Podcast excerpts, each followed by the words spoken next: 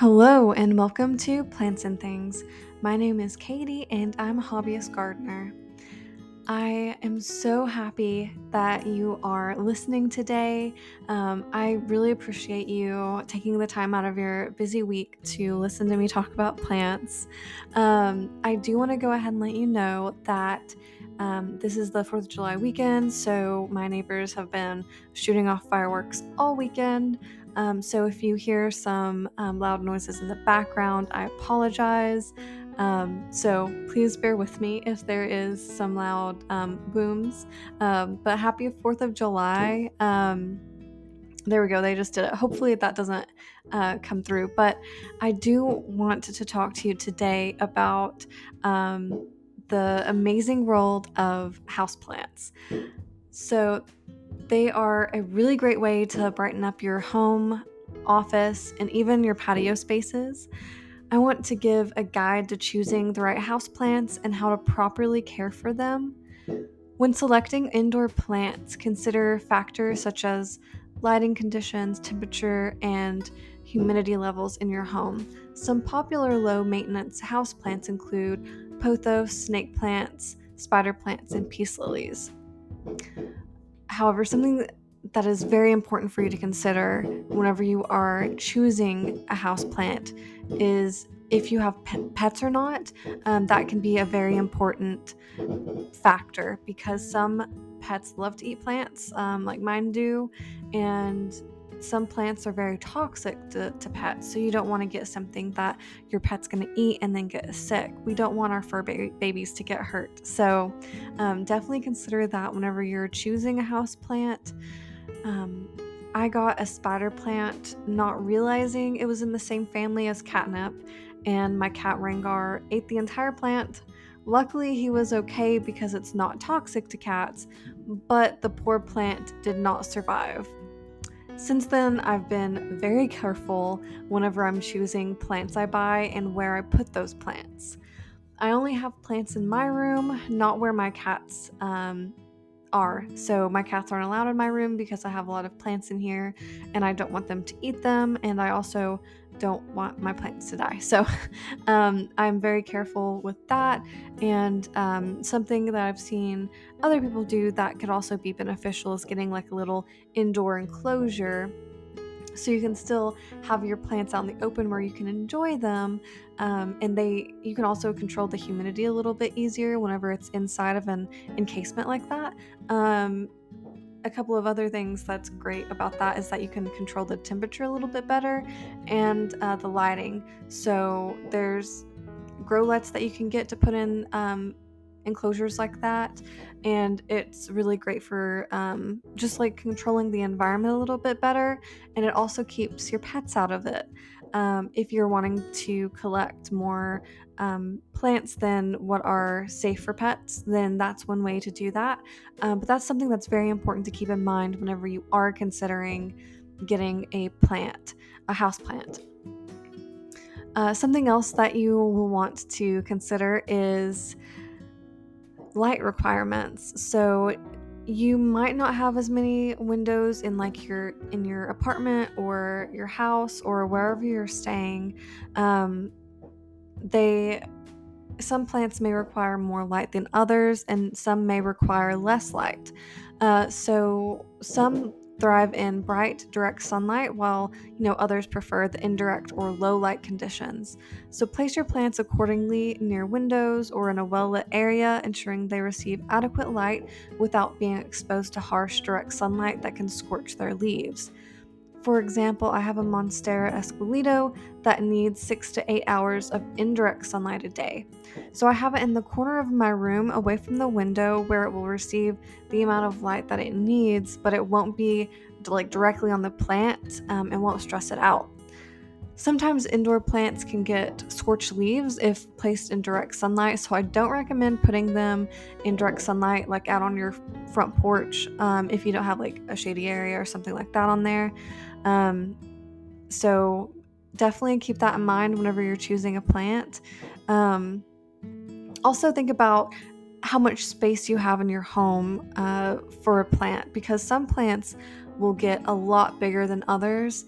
Uh, some hom- oh, sorry, not common, some common house plants like succulents will remain small, but some plants, especially vining plants, can get uh, very big easily. Uh, so, and they'll easily take over space if you let them.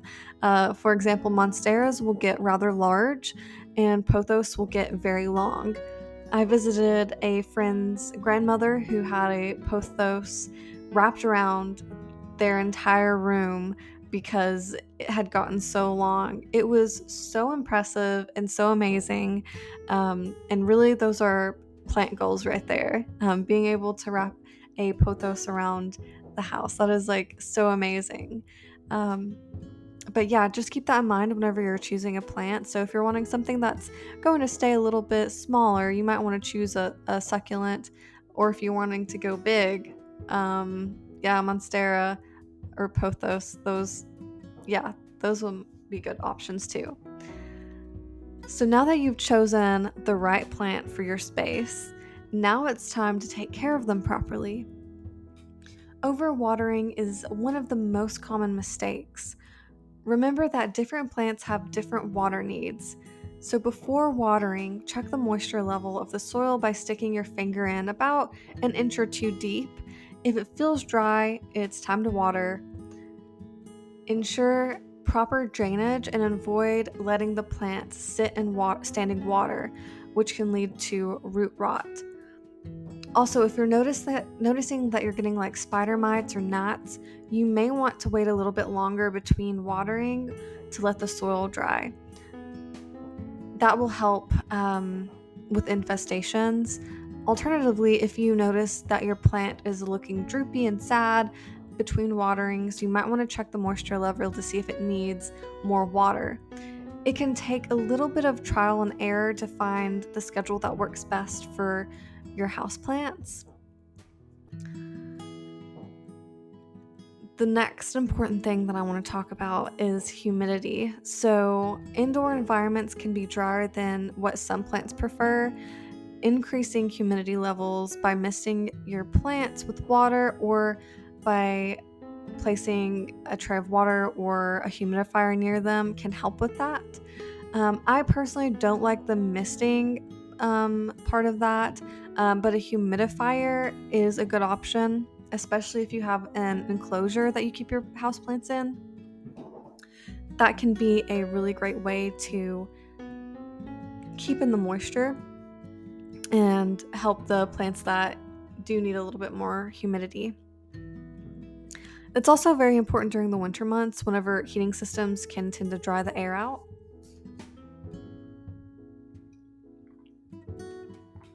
Although, if you live in an already super humid environment like I do, you might not have to worry about that.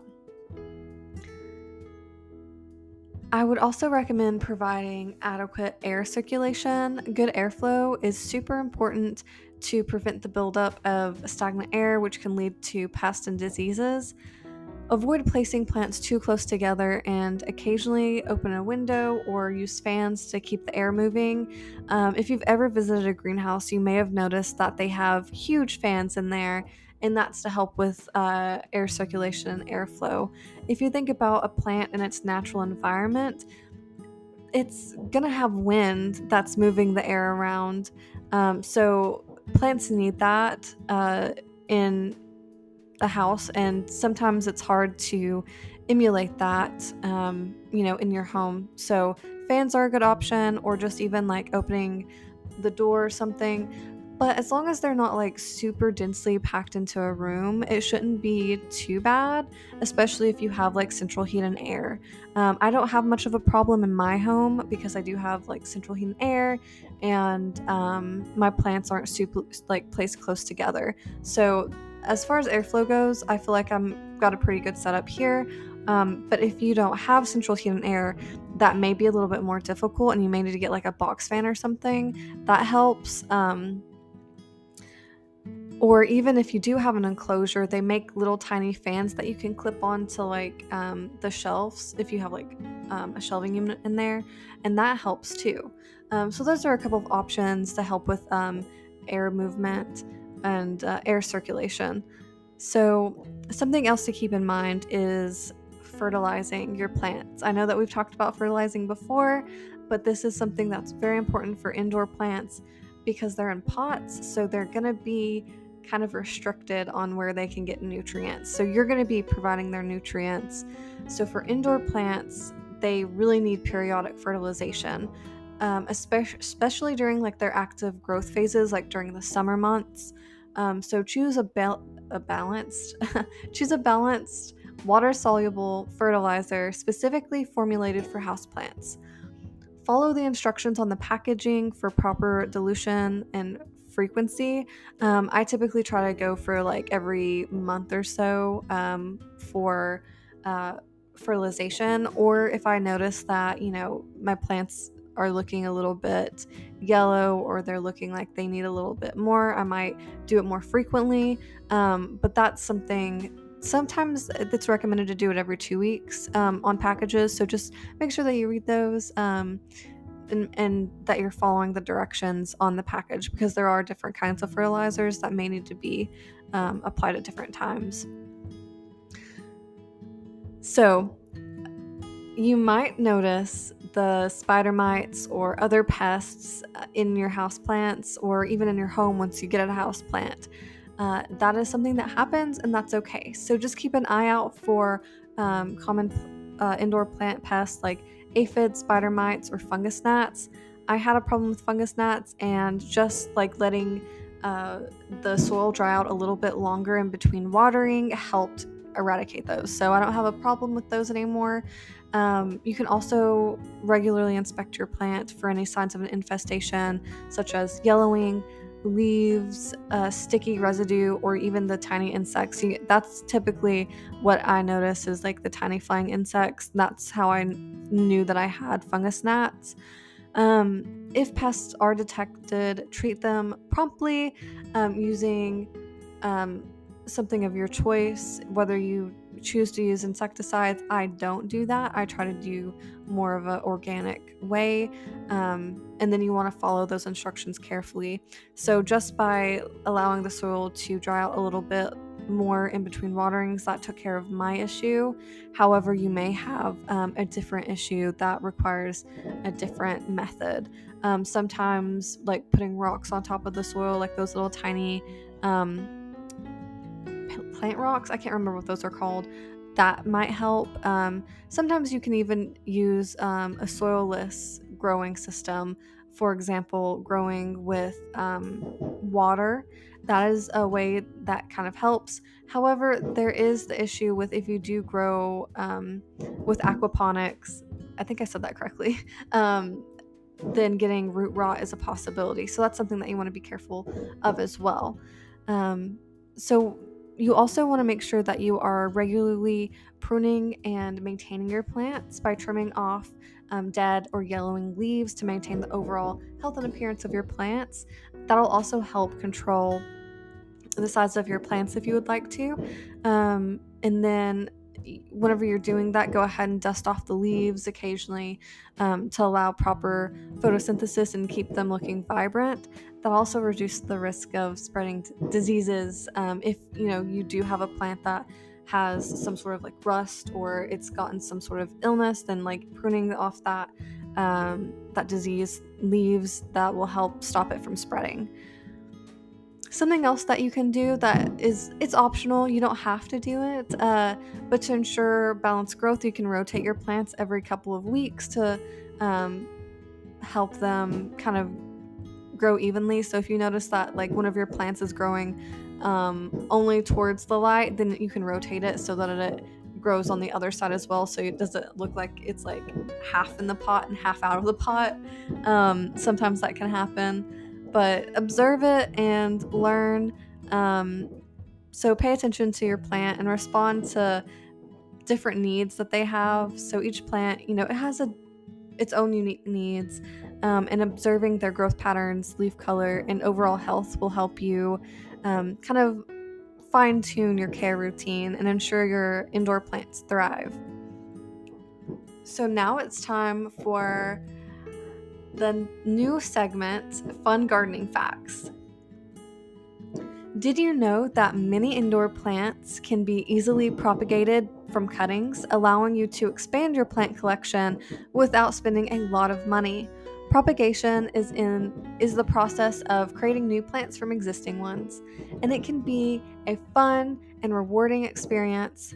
One common method of propagation is taking stem cuttings where you can remove a section of the plant stem with leaves and root it in water or soil. The exciting part is that some plants, like pothos and spider plants, are particularly good at propagating. Spider plants will put out little pups that have little like root systems that start, and if you have the plant, you can go ahead and put those in um, water or in soil, and they'll start to root there while still attached to the plant or you can cut them and then root them in water. Pothos have nodes along their vine. So if you look at a pothos vine, you'll notice it's got a leaf, and then on the other side, it's got this like little tiny brown nub looking thing. That's the node, and that node is what will turn into a root whenever it's put into water. If your cutting does not have a node on it, it will not root. So make sure if you are taking cuttings that you are getting the nodes and it will root. Um, hopefully. Sometimes um, it's difficult to get them to root, especially for rooting like a monstera. I have had um, more difficulties rooting my um, Esqueleto monstera cuttings, um, but hopefully you don't. It's really interesting to see them multiply as you're taking cuttings from your plants to make new plants. Uh, so, if you have a favorite indoor plant, why not give propagation a try and enjoy the satisfaction of watching your plant family grow? Thank you for listening. If you enjoyed today's episode, don't forget to subscribe to my podcast and leave me a review. Your feedback helps my podcast grow and continue bringing you valuable gardening insights. Join our gardening community by following me on social media, where you can share your gardening stories, ask questions, and connect with fellow plant enthusiasts. Together, we can cultivate a vibrant community dedicated to the love of gardening. Until next time, continue digging into the joys of gardening. Happy gardening. Bye.